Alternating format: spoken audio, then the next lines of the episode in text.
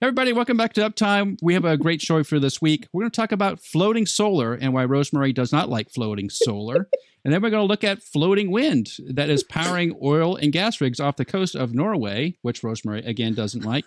But then we're going to talk about something Ro- Rosemary really doesn't like, which is Toyota making hydrogen capsules you can take home and power your microwave with. And then we'll have a guest interview with Nicholas Gaudern, CTO of PowerCurve, where we'll discuss the next generation of Vortex generators. So stay tuned. We'll be back after the music.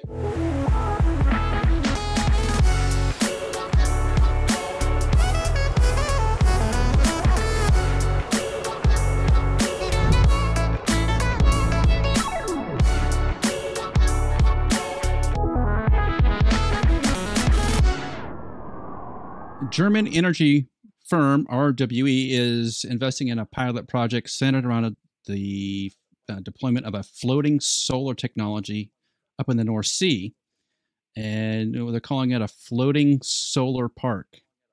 And it's going to be installed off the waters off of the coast of Belgium. It's going to be a half a megawatt peak plant, and the company that's developing this floating solar system, I guess the solar system, does that sound right? that sounds odd.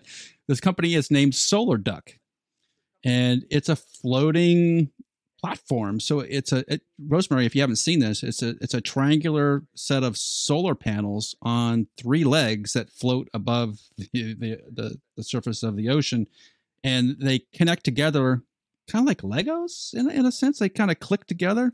So it, it's a floating, moving platform with a bunch of floats on it, and then they anchor it to the ocean floor on the corners. So you got this big triangular floating Oh, I guess they can make, make it into different shapes, I suppose. Uh, you got this big floating thing out in the ocean that is collecting solar energy. So the, the goal of Solar Duck is to use this demonstration to show that they can do this on, on a grander scale. And uh, I guess other companies are doing it. Uh, there's an energy firm, the Portuguese energy firm EDP, is um, is opening a five megawatt floating solar park. So there's there's more than one company doing this. Solar Duck is based in the Netherlands. Uh, at least that's what they show up on on Google. Uh, they may be based in other places, but that's what it shows for shows them for. Uh, does but Rosemary, does this make any sense? Is, do we need floating solar? Um, I, I have actually just recently put floating solar on my list of things that I have to cover because it. I have never seen the point, but there are enough projects like this, enough serious money going into them that I feel like I have to engage more. Um, it, I think it's just because, especially for offshore, I can understand it in, um, you know, in hydro reservoirs. That makes more sense to me because, um, one, it's a much less harsh operating environment. Two, it so- saves a bunch of problems, existing problems with the um, hydro or pumped hydro. So, you know, it'll reduce evaporation. You've already got the connections there, right. um, electrical connections there, and uh, you've already got maintenance crews that are going to be going out there.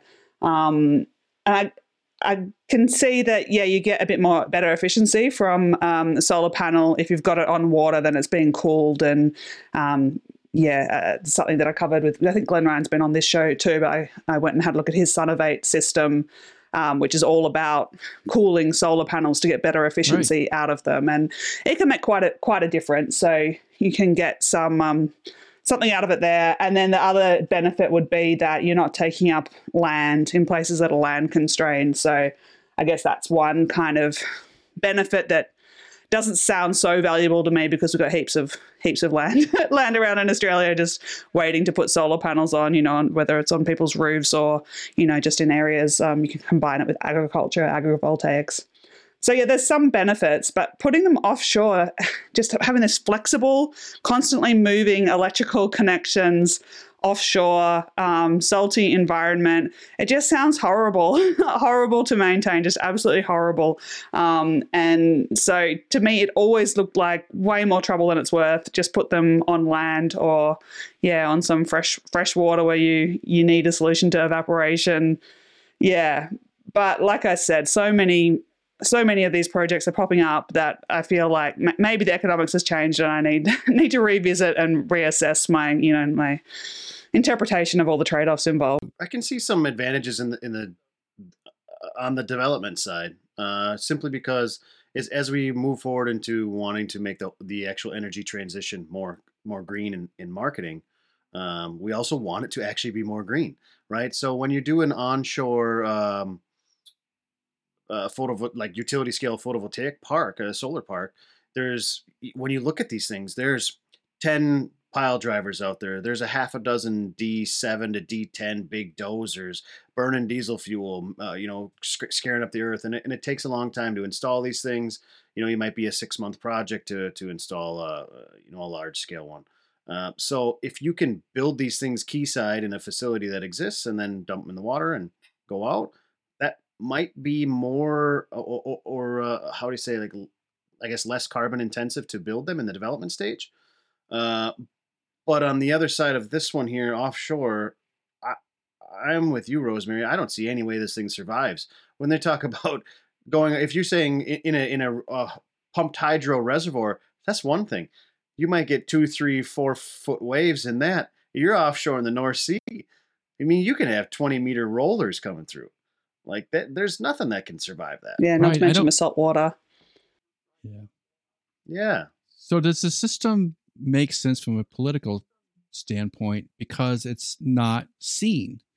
That's I think what we're seeing a big push for offshore wind in the United States is that gets it off the land. So there's less complaints from my local constituents. I don't have to hear them complaining about the wind turbine in their backyard. So there's there's a big push for offshore wind in the states. Does solar have to deal with that same thing? Like where are you going to put off where are you going to put solar in New York City? you're going to put it offshore. Where are you going to put it in New Jersey? Where are you going to put it in North Carolina? Where are you going to put it in South Carolina? Where right? So does it then lend itself politically to be an easier solution where I don't have to go find these places on land to develop? I just stick it out in the ocean. Does that make sense? Yeah, I think that that's the only part of it that makes sense. The, yeah. I know we talked about years ago. Oh, no, not years ago. How long we've we been doing this podcast? Like two years. Maybe it was a year ago.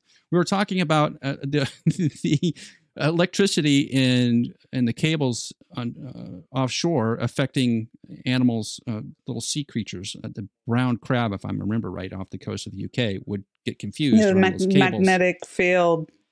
Yeah. yeah. It confuses them as to where to go. They just kind of just stop stop moving. Uh, are, are we going to do something similar to with these floating platforms? Are, are sharks sharks going to be attracted? Is a whale going to come up and bump into them? Did you see that picture of the whale jumping on that boat the other day? I think that was in the United States where the whale just flopped onto this boat. I think off the coast of New York. Yeah, like what? There's just so many weird things can happen in the ocean. I'm sort of with Joel here, where uh, I think of the North Sea as being this really scary, terrible place when it when the weather gets nasty. I don't know what lives out there. It's hard. I assume they lose boats out there all the time. How are they not going to have difficulty with solar panels? Maybe they don't. Yeah, well, I think that there are a few of these floating solar, offshore floating solar projects or pilot projects that have been installed around the world. So at least soon we should have information about um, what the maintenance is like in in reality. Because at the moment i think most people talking about it are just you know doing thought experiments imagining what it's going to be like. Um, right. so yeah i think this is really one of those things where you need to just put it out there and see see what happens. I was just thinking it makes sense that rwe is doing it then because you would almost you you, you would have to self-insure it. So there has to be someone doing it that has the amount of capital that if they had something went wrong, they would eat it, right? Like no insurance company is going to pick up the insurance on one of these right now. Yeah, if we no can't way. insure wind turbines for lightning, we have a hard time with solar panels out on the ocean. I think, but you know, recently you saw that Hawaii yeah. is is just in the process of shutting down. I think it's its last coal plant. They're they're taking the last couple of deliveries of coal to the islands of Hawaii, and they're really concerned about that because it's a significant producer of electricity for the for the island. Maybe solar, floating solar makes sense in some place like Hawaii. Maybe that's that's a solution. I, I know they have bad weather there too, uh, but I think there are a lot of island nations where this Puerto Rico, Haiti, where this may make a lot of sense because it's sort of you just drag it in and connect it. I think it will all depend on land availability for onshore solar. I'd be really surprised if offshore solar ever competes with onshore solar where it's possible to put it in. I know it's a little bit more efficient because it's cooled. But other than that, it's all downsides um, and some, you know, big downsides. And in fact, if you go on the SolarDuck website, land scarcity is the only the only point that they they raise about why you need to put solar panels offshore. So I'm imagining that it could make sense for places like um, like really densely populated uh, islands, like you know Japan, Singapore, um, places like that. Maybe they can get a little bit a little bit more uh, energy security, a little bit more domestic energy if they, um, yeah, go for floating solar in addition to the mm. floating wind or yeah, I guess any kind of offshore wind. You know, a few a few years ago, uh, out in California, they were in some of their water reservoirs. They were dumping truckloads of these black plastic balls, and the black plastic balls were dumped into these reservoirs to combat um, evaporation evaporation of the water. Mm right? So maybe this is a solution that can help uh, places like that as well. And that, I mean, this of course is not onshore. This is or not offshore. This is onshore. Mm. But it's going back to the same thing Rosemary said. If it's in a pumped hydro facility or something of that sort, uh, then it I think it makes sense to do that. Mm. And you're not going to have the wild weather and things, so you have that little bit of cooling. You're maybe saving some evaporation in the water supply. So I like that idea, but I don't I just don't know about the yeah. North Sea. I think that one place where offshore does make sense, and Alan, you're going to be surprised to hear me say this, but for offshore uh, oil and gas projects, I think that there, I know that they do need remote renewable electricity. And you might say, oh, well, you know, we're in an energy transition. There won't be any fossil fuel extraction in, uh, you know, in 20, 30 years. But if you look at that net zero um, roadmaps, you know, from the IEA, for example, there is still a bunch of, of fossil fuels. Um, and a large chunk of it is not for burning, it's for, you, you know, make, making stuff like plastics, for example, um, which, you know, we're probably still going to need in, in 2050. And then there's some hard to abate sectors that are, you know, going to have to be, um, yeah, uh, applications where we still will be burning fossil fuels and then offsetting the emissions. But there's a lot of um, energy needed for processing, and at the moment, you know, they're they're burning gas or or something, some other fossil fuel to get that energy. And I know that plenty of these oil and gas companies are looking to, um, you know, to decarbonize at least that part of their um, of their emissions. And it's really easy to just kind of get really cynical about these companies and you know just call it all greenwashing um, but we are the reality is that we do need these industries that at least these industries are highly likely to still exist in a net zero world and so they also need to be cleaned up and it might not be you know a huge part of the energy transition but um, there are going to be need to be um, offshore um, renewable generation and energy storage are, are, going to be some, you know, big, large niches, I think, uh, for, uh, applications. So yeah, sure. yeah, I would suggest that that this would be a good good starting place for a tech like this because those companies have, have enough money to um, to deal with a you know a pilot project that you know ends up costing more than they expected, needing more maintenance than they expected. Yeah. So just two pieces of this, and this is a good bridge to the next segment we get a lot of comments on YouTube from people who are saying, uh, well, wind turbines have petroleum products. When the wind turbine fell over in Sweden last week, they dumped a bunch of oil into the landscape. Yeah, we everybody realizes that there's petroleum in wind. Everybody realizes there's petroleum making solar cells. Everybody gets that. It gets us the question of, and Rosemary and I and Joel are not saying we're going to eliminate oil. I don't think that's the question at all. The question is, how do you find a good balance here, everybody?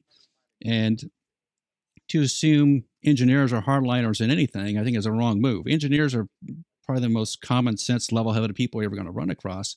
We're, tr- we're trying to find solutions for everybody, right? We're trying to, to, to help the environment, provide electricity, keep the lights on, make sure you have a car to drive to work, those kind of things. It, it's just, it's a, there's a very hard line. It's like there's only two levels here. Either you're for petroleum and you're and you're uh, trying to destroy the earth, or you're against petroleum and you're an environmental nut job. there, is, there is, there is, it's just weird right now. I, and maybe it's the Twitterization of, of the world, but it just sucks because you like to be able to have real discussions with people about what your future is likely to be. And we're missing the, we're missing those discussions and instead, instead it becomes political and That's one thing that we're not on this show. Just not trying to become political. Get the latest on wind industry news, business, and technology sent straight to you every week. Sign up for the Uptime Tech newsletter at weatherguardwind.com/news. Equinor is developing wind turbines, uh, floating wind turbines, which is actually the, the largest offshore floating wind farm off the coast of Norway, and it's going to power, of all things, oil rigs, oil and gas rigs out in the ocean. And so this this project is about a hundred megawatt project, about a half a million dollars uh, for the whole thing, and it's going to keep these oil and gas fields uh, with electricity. It's going to provide about a third of their annual power needs. Uh, so they're, they're putting out Siemens Gamesa 8.6 megawatt machines, which are pretty good size machines, and they're installed on floating concrete structures. And I didn't understand this. Floating concrete doesn't float to me, but it's on floating concrete structures uh, that are sort of interconnected and share an anchoring system. And it's supposed to start producing power in a couple of weeks. Now, again, going back to your point, Rosemary, uh, oil and gas rigs use a lot of use a lot of energy. If we can do it more cleanly than they are in the past, that's awesome. But there's a big pushback against this, saying, "Well, why are you helping these oil and gas rigs off the coast of Norway? Don't the Norwegians know you can't use oil and gas? Why are we helping them?" And I think that is, what are your two cents on that? I do have two cents on this. on the Norwegians. and I have to start by saying that Norway is, is literally my favorite country to, to travel to. It's, it's beautiful. All of my best holidays I've ever had in my life have all been in Norway, up, up, up north, doing ski tours or surfing or um, anything. It's, it's incredibly beautiful. However, I do find that Norwegians are quite smug about their um, energy transition and how far they've progressed for people who have funded it entirely through fossil fuel money. Um, and one time I was in the, um, there's this beautiful archipelago um, called the Lofoten Peninsula. It's a series of islands where the mountains just go straight down to the ocean. Did a, a ski trip there, and um, we always planned to go back to do a surf trip, but didn't didn't make it. And while I was there, they had just um, announced that they were not going to explore any more fossil fuel um, resources in the Lofoten Archipelago because it's such a beautiful natural area. And simultaneously, they're attempting to, Equinor is attempting to start this big project in um, the Great Australian Bight, which is a very beautiful Australian area. Um, and just the hypocrisy of it to me was like too, too much to, to handle that. Yeah, okay, we're so environmental um, in Norway, but they do continue to expand their, um, their operation. And, and that's the reason why they have been early adopters of all these, you know, green technologies because they've, it's a very rich country. And um, I don't think anybody would pretend that Norway wasn't rich through fossil fuel profits. So yeah, there is there is that level of of hypocrisy there that I find a bit hard. But like I was just saying before, fossil fuels are not going to go away entirely, and Norwegian fossil fuels are done better than most. If you look at the um, like leakage and um, supply chain emissions if you get it from an, a Norwegian project, your, your natural gas, say, it is far, far, far less emissions intensive than um, those same kinds of projects from many other countries. So, yeah, it's it's not really black and white um, in my mind. Norway with their yeah with their fossil fuels. So the, most people in America wouldn't realize that Norway is a big oil country it doesn't seem obvious. It, it, seems cold. It seems like to be a lot of fishing. Uh, and our only connection to Norway is what we see in Walt Disney World at Epcot. They had a big exhibition there for a long time. I think they still do. But you go on this little log flume ride, and then you end up in this area where there's a big mural of offshore oil rigs. That what's the thing? I mean, that's that's within the last ten years, I'd say uh, that was still there. So there, you know, obviously um, Norway has a lot of, of energy in there, and I, I know it's a big point of contention by some of the countries, but it isn't like Norway's uh, not looking at renewables. So they haven't shunned it, right? It seems like they're just trying to figure out a way to. Let me ask you: There's pumped hydro in Norway, right? they have hydro, their, and they've had hydro for also, a long time like every other country Yeah. with really great hydro resources that made economic sense way before anybody cared about climate change so that, and that's you know supplies the majority of their um, electricity and so they've got a very clean electricity grid and they you know they export their their oil and gas yeah Right. but in terms of wind farms i mean it's they, they hate wind in norway is the impression i get Every, you only hear about it in the news when there's um you know some some protest or you know they're rescinding permission to build a, a wind farm because of community opposition or you know something like that so i don't get the impression seems to be that, that way too. uh, although Sweden has a lot of really good news stories for renewables for wind and um, or for wind True. mostly, um, at, whereas I only seem to only the negative ones about Norway seem to make it this far south anyway.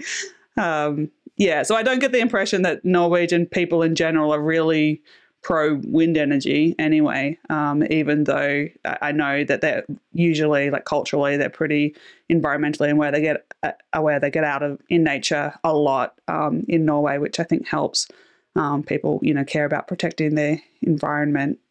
Um, and I, but I think that that's also what's causing them to be you know a lot of Norwegians to be anti-wind because you know it affects the local environment. Um, it's they've got Sure.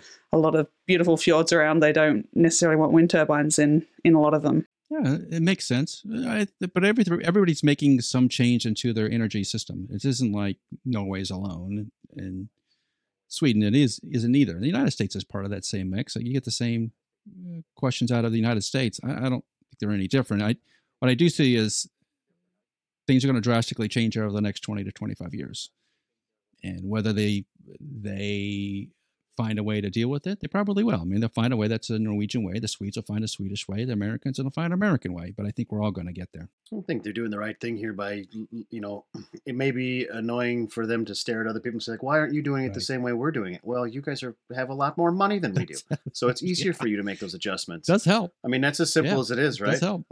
Um, so I think what you'll see there is, of course, this is the first offshore wind farm, the first big one there.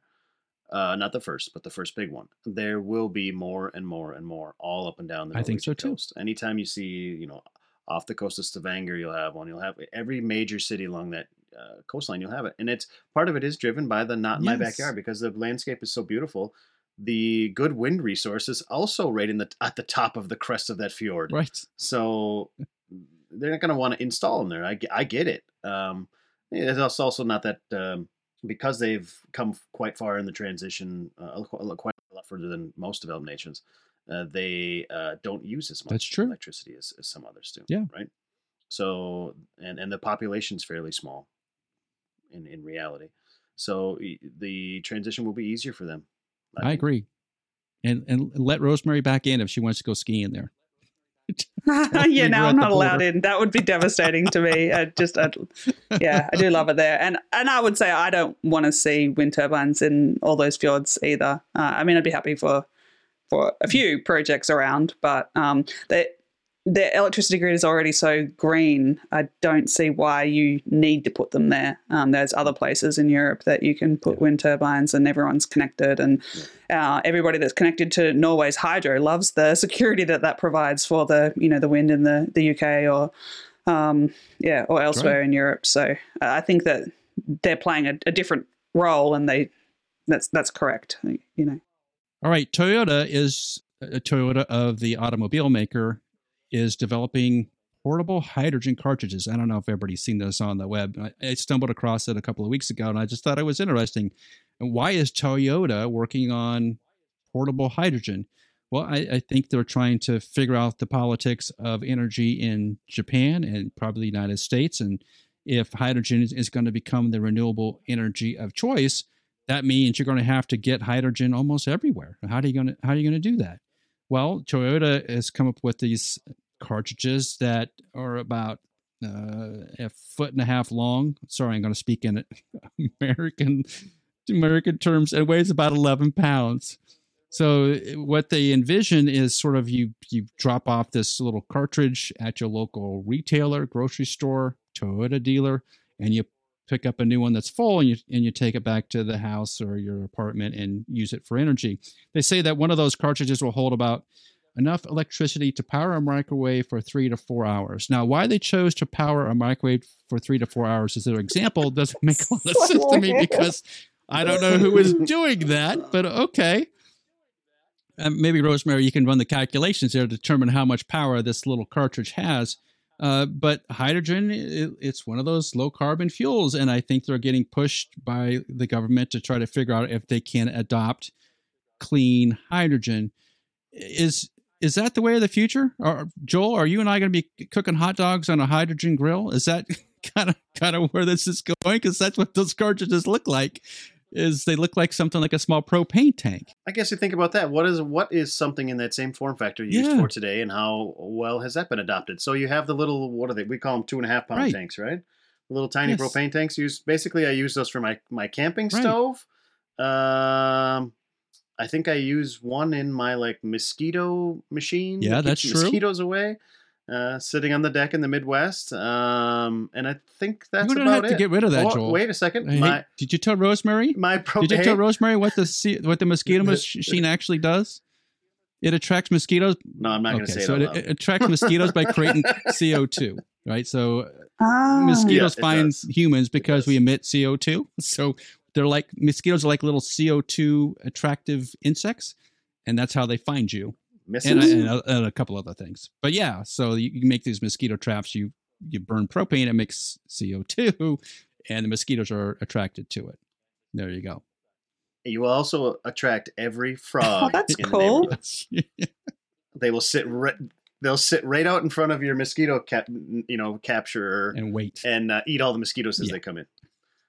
I would say the only other thing that I use uh, those little propane cylinders for is my ice auger for ice fishing. Oh, So, with that being with that being said, I don't see a lot of use for them for this this idea. J- Simply just because there's things that exist in that same form factor, different fuel, of course, but they're they're kind of a pain, and I don't really use them. yeah. It doesn't seem like a, in a, a really good system. But if Toyota is trying to introduce this- introduce hydrogen to the consumer, what's one way to do it?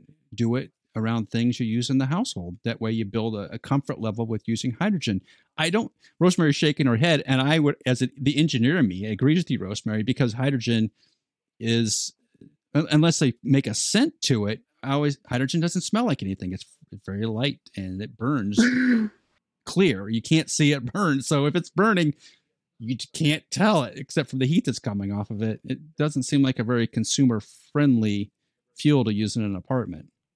No, um, there's so many, so many problems with this, and I mean, so there's a, a lot of, you know, I often complain about things people want to do with hydrogen, and I, I No, really. and you might think that this is just more of that. My opinion on on these cartridges is just more of that, but it's like they don't take any of the uh, the reason why people propose hydrogen for so many things is because there's a lot of you know problems that are hard to solve that even though hydrogen is inefficient and expensive difficult to transport um, and uh, explosive you know, because the problem that it, they're trying to solve is hard enough, you would consider hydrogen. But here they've got a product trying to solve a bunch of easy problems that already have solutions, and they want to add in all those things. Um, I just think that's that's incredible. And does anybody actually? I mean, I have a SodaStream machine, and we just had like a month or Oh, two yeah. months soda streamless because neither of us could be bothered to go change the cartridge. And we even recently bought a second cartridge so that you know we could always have one swapped and ready to go. And of course we just ran out both cartridges.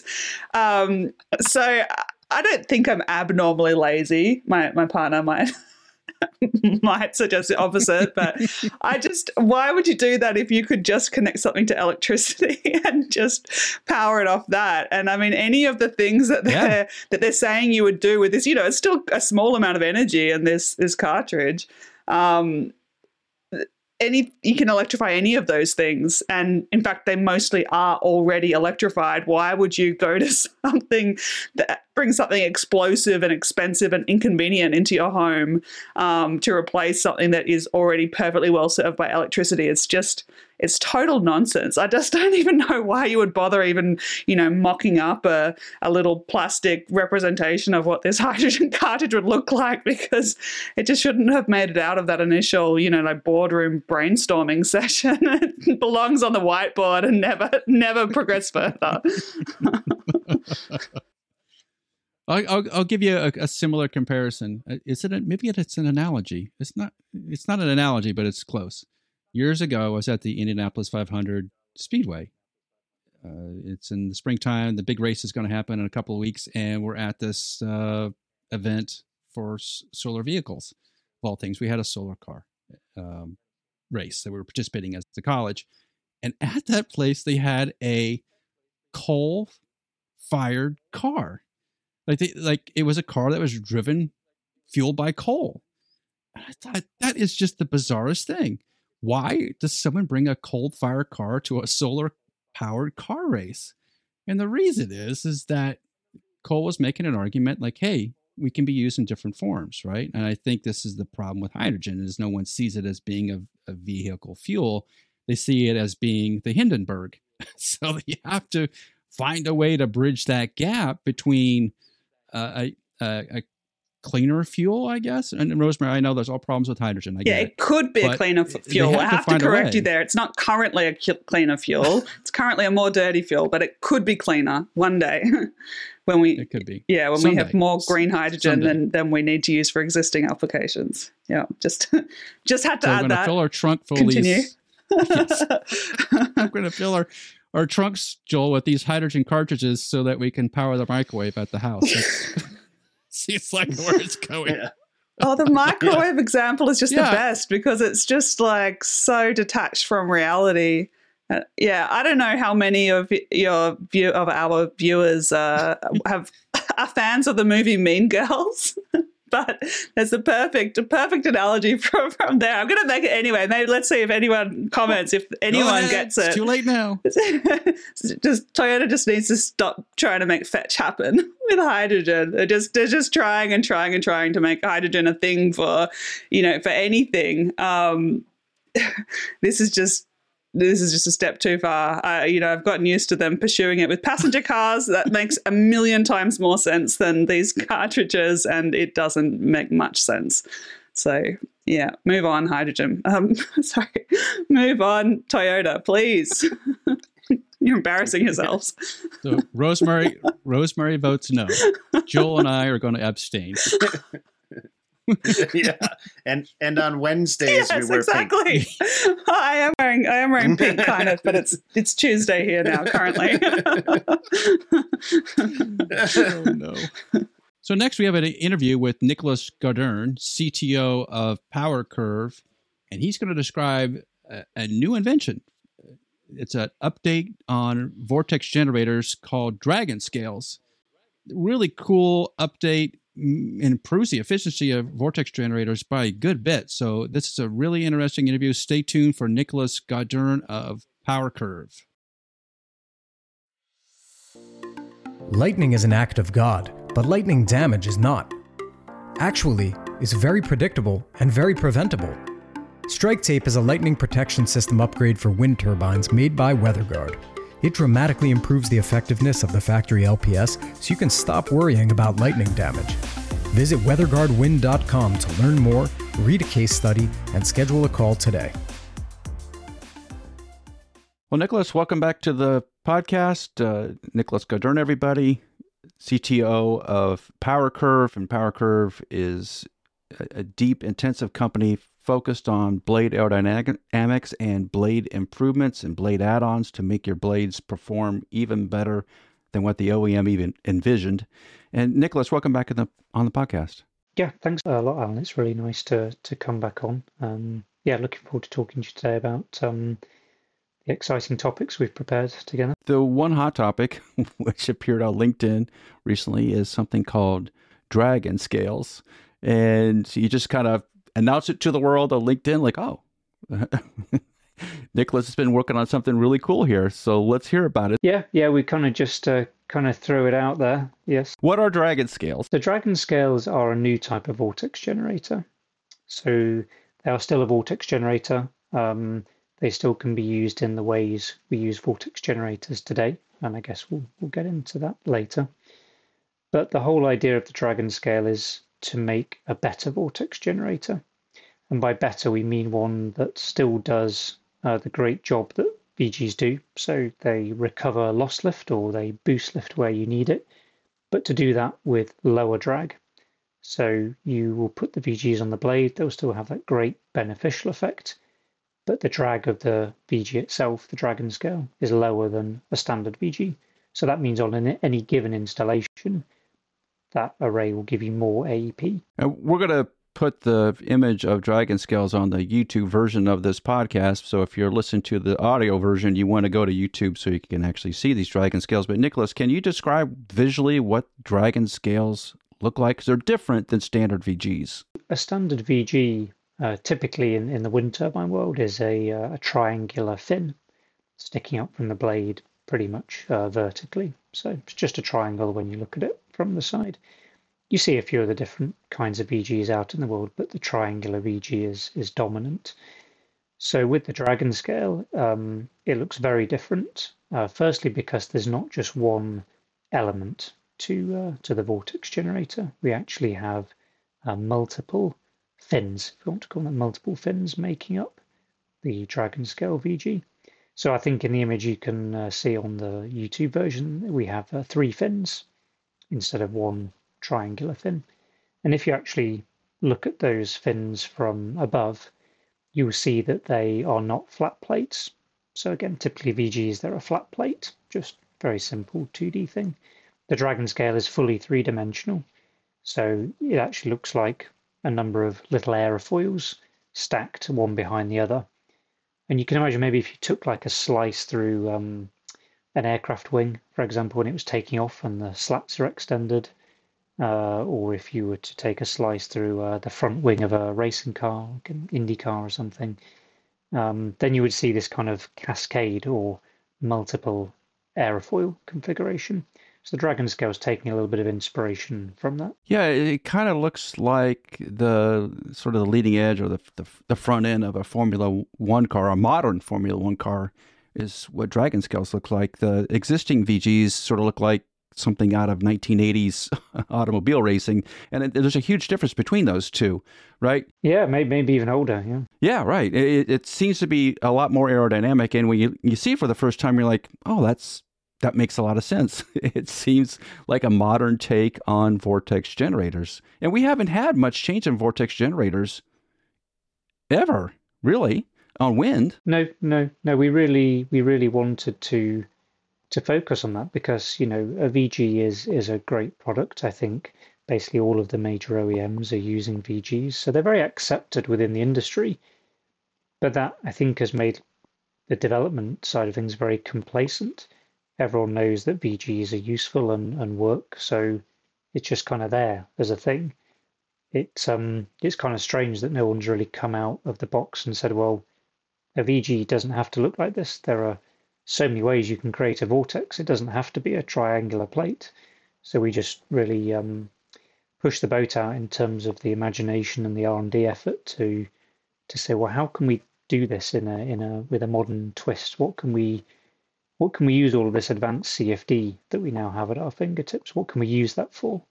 Can we use it to iterate very quickly on lots of different designs? You know, We've got some great new wind tunnels around the world. The, the Danish Technical University, DTU at uh, has this wonderful new uh, wind tunnel that the industry is, is using.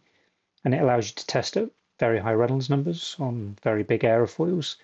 So we just kind of wanted to use all these tools that we had at our disposal.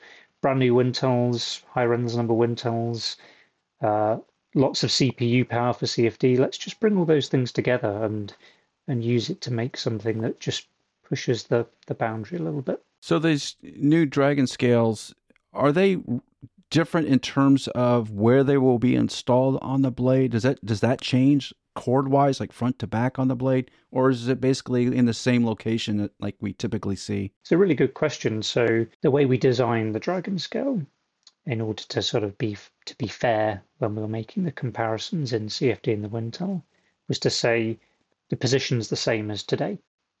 So we have a triangular fin, we have a dragon scale fin, which does better, and the dragon scale does a lot better.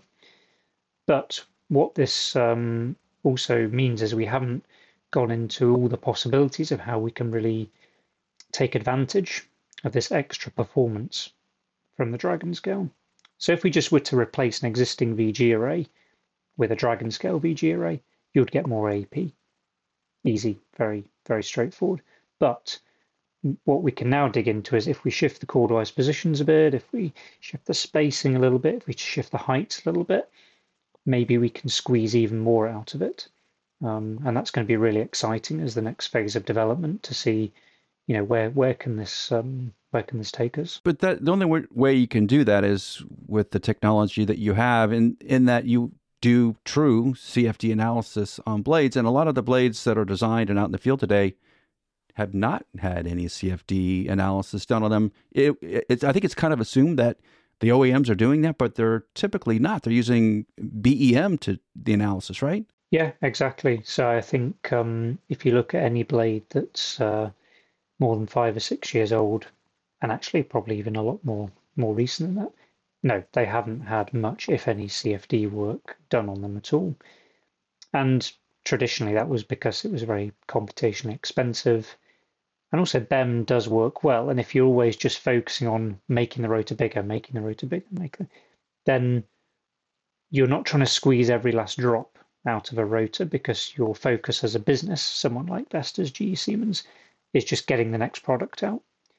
So I think, you know, Power Curve, we have a very different uh, objective, of course. We're not designing uh, new blades and selling wind turbines. We're trying to optimize blades that already exist. So that means, you know, we put a lot of focus on that CFD, that deep aerodynamic understanding, because it allows us to optimize rotors that may have not had all the attention they could have had spent on them. And that's fine, you know, an OEM has a lot of different constraints to to meet, whereas we're we're focused on just maxing out the the performance within the envelope we have. With VGs, I, there's a consistent question about adding any VG or any aerodynamic modification onto a blade is does it affect the blade structure? Is it going to cause things to wear out sooner? I, I've seen that question pop up even more recently are there are there issues with VGs in terms of uh, load and performance overall, lifetime wise? In the industry, there's been a few examples of some some aerodynamic upgrades that maybe weren't um, thought through as well as there could have been. There's been some really kind of huge devices stuck onto blades, and although they've been shown to add performance, generally, if you're adding something that can attract a lot of load, like become a load carrying structure in its own right, or it really changes the stiffness distribution of the blade, that can lead to some issues. But for the add-ons that uh, PowerCurve provides, um, VGs, gurney flap serrations, they're very small, light pieces of plastic. So they're not in any way going to attract any load. They're not going to become a load carrying or a, or a stressed component. And in order to really dig into to that and how it impacts the turbine, we've actually gone through a really detailed um, validation study with uh, UL, uh, the, the certification body. So what we've done together with the UL is we have got them to assess all of our design methodology and go right back to basics. Everything we do in a design, CFD, CAD, FEA, Aeroelastics, they've gone through with a fine tooth comb every one of our processes, kind of like a vetting process, if you will. And then we've had to submit a lot of documentation talking about how our products um, are manufactured and how they're installed. And after all this assessment to the IEC standard, um, UL were able to issue as a statement saying that according to this assessment, the PowerCurve VG and uh, Gurney flap products can be considered load neutral. So what that means is if you put it on a wind turbine, those products are not going to damage the gearbox, the tower, the foundations. They're not going to have any adverse effects on those other components that isn't already considered within the certification margin or the safety margin of, of that machine. Well, that's good. I mean, that's a really serious concern and, and glad you guys answered that. Uh, so, what a VG does on a blade, there's a, a, sort of a little trick that a VG does, right? It, it, on, on, a lot of airfoils, airplane airfoils, uh, wind turbine blades, Formula One cars, there's a, there's a point in which you have separation for a variety of reasons, regardless of what causes separation. So, the, the VGs basically take the air and shove it back down into the blade to make not so much more lip but less drag or what, what's what's the aerodynamic description of what they do kind of a bit of both kind of a bit of both so i think i like to to think of a vortex generator as um as kind of affecting the health of a boundary layer so the boundary layer being that thin layer of flow that's very close to the surface of an airfoil. That's where all the action happens. That's where all the forces are interacting to give you flow separation, flow attachment, laminar turbulent transition, all these things that affect a turbine performance kind of all goes on in the boundary layer. So when that boundary layer um, is unhealthy, and it can be unhealthy for a number of reasons, such as um, the design of the airfoil giving a very strong adverse pressure gradient, or contamination on the leading edge, meaning that there's kind of more instabilities within the flow.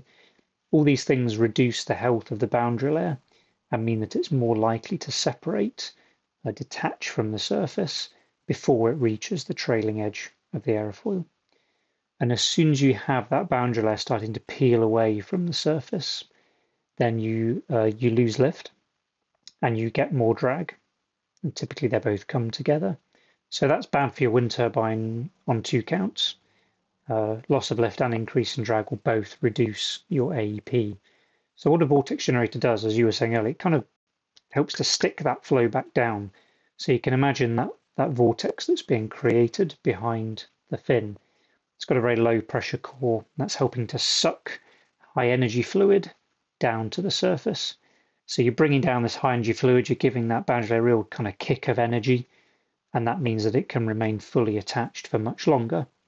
So if you if you have your boundary layer more fully attached, then you'll get uh, a recovery of any lift that you are losing, and you'll typically also reduce uh, the drag because you haven't got this big thick boundary layer that's that's coming off the trailing edge. So essentially, the money you're making off a wind turbine, the power you're producing, is directly related to that boundary layer. And if that boundary layer gets turbulent or gets messy, you're losing money straight up. Yeah, absolutely, absolutely, and I think that kind of that word messy is is quite relevant here because it kind of talks about the flow. The flow actually looks messy if you look at it in a in a wind tunnel, but also it kind of links to the things that cause it.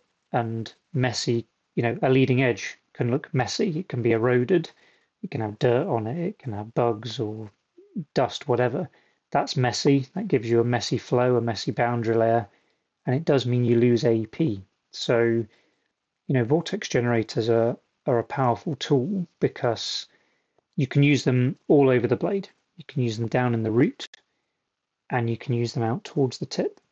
And they're both doing, the VGs are still doing the same job. They're creating their vortex, they're reducing separation. But the really interesting thing is what is causing that separation. So down in the root of the blade, it's typically because the aerofoils are very thick. Um, they have strong adverse pressure gradients. The boundary layer can't stay attached. So it's a, it's a geometry thing, it's a shape thing. Whereas out at the tip, uh, the boundary layer typically will be fully attached unless the blade gets dirty or eroded. So in those situations, the VG is there not because there's something fundamentally wrong with the design of the aerofoil, but because the aerofoil has been contaminated and the health of that boundary layer is decreased. So the VG is, is recovering losses uh, when it's out towards the tip. If a blade has leading edge erosion, and pretty much all blades have some level of leading edge erosion, that Im- immediately makes the boundary layer messy, right? That, that just, there's no way to get around that. It's going to be messy. Do VGs correct that, or can they bring back or restore the losses that you would have had from leading edge erosion? Yes. Whoa. Okay. That's that's a really important quality. So, yes, when you have that erosion, that contamination, uh, you lose performance, you lose lift. The VG recovers that lift back, which means you get your AEP back. So not only can you maintain your AEP, the the especially with the dragon scales, the dragon scales will give you more AEP than the original blade would, right? Yes. So so your dragon scale VGs, let's say you had a blade with a regular VG layout, standard VG layout, that will recover AEP. Your AEP will look better than the turbine did without the VGs. With the dragon scales, uh, we see the potential uh, to get another half percent or so AEP. So let's say the blade today has a VG layout from PowerCurve, state of the art. It will recover you 2% AEP, 2% more AEP than you were before. Put the Dragon scale on, hopefully around the 2.5% AEP number. Okay, those are big numbers. If you think about 1% can be a lot. Uh, in terms of revenue, uh, power production and revenue from a, a, single wind turbine generator. Yeah, the amount of energy that a turbine produces in a year is huge. Um, so 1% can be really, really valuable. Um, so we've seen a lot of very attractive business cases if you can only add half a percent AEP. That's that's still a good business case. Right. So your return on investment is what typically? How how many months normally? We typ- we typically work in years, but not many years. So kind of two to three years um, is often the kind of return on investment we see with with a lot of projects. It's it's really, as you can imagine, it's very heavily dependent on power price um, and that varies massively around the world. So, obviously, the more you get paid for your energy, the quicker you'll pay back. Well, with the recent prices jumping in electricity prices are jumping, at least in the United States and probably around the rest of the world, it should be the return on investment should be really, really good. Uh, I think the price of electricity in the near future is not going down, right? Uh, so is it easier? Can you can you install these these Dragon scales on the? Do you have to bring the blades down to install them, or can you install them up tower? Yeah, up tower is absolutely fine. So the actual installation process will will be exactly the same as um, as any other VG that we that we have today. So most of our installs that we do at PowerCurve they're from rope access. Um, so the process with the Dragon scale would, would be the same. Uh, we actually have um, an installation that's uh, just happened in Denmark as um, as the first trial installation of this product in the field. Looks great, looks really cool out on the blade. Um, so we're looking forward to gather some some more data from that, and um, yeah, then we'll be out there hunting for some some launch customers that we can discuss, you know, the potential of these products and what they could uh, do for their fleet. And there's a lot of repowering projects going on in the United States at the moment. Does this make sense if you're repowering to put on Dragon scales, especially if, since you have the blades on the ground? Yeah, I mean, I think I would say that um, anytime you have a blade on the ground, should absolutely assess the potential for, for upgrades. So it could be VGs, uh, gurney flaps, serrations, lightning protection you know, any of these upgrades um, that are going to improve the blade's uh, performance and its uh, robustness, you should look at doing it on the ground because obviously it's a lot cheaper, it's a lot easier. So I would really encourage any operator who has a repowering project coming up or a reblading, whatever, give um, give PowerCurve a call, um, and we can talk about the potential for for upgrading that blade. Definitely so. Yeah, if if you're repowering a project in the next year or two, it makes a lot of sense to, to at least look at the Dragon scales as a potential uh, money producer. That's what it is. It's just going to produce you more money, and, and that's the goal of, of running these wind turbines is to have a profitable business, and it, it makes a lot of sense. So if if anybody's interested, I think check out PowerCurve's website. You can reach out to Nicholas directly, I think, via LinkedIn. Just check out his LinkedIn page. You can reach him there. And uh, yeah, it, it, looks like a really cool technology. Yeah, thanks a lot, Allen. We're, we're really proud of it. It's been in the works for the last um, year or two. And the wind tunnel results were just amazing. We were we were so pleased with what we saw. So yeah, looking forward to the next stage of the um, of the product development yeah, we're looking forward to seeing Dragon scales on more wind turbines. It's it's going to be a, a, really cool advancement for wind turbine blades. And Nicholas, I, I, really appreciate your time today, and and really glad to have you back on the program. Or we'll have you back on in the future. Thanks so much. Great to talk to you, Allen. Thanks a lot. That's going to do it for this week's Uptime Wind Energy Podcast. Thanks for listening. Please take a moment and give us a five star rating on your podcast platform. Be sure to subscribe in the show notes below to Uptime Tech News, our weekly newsletter, as well as Rosemary's YouTube channel, Engineering with Rosie. And we'll see you next week on the Uptime Wind Energy Podcast.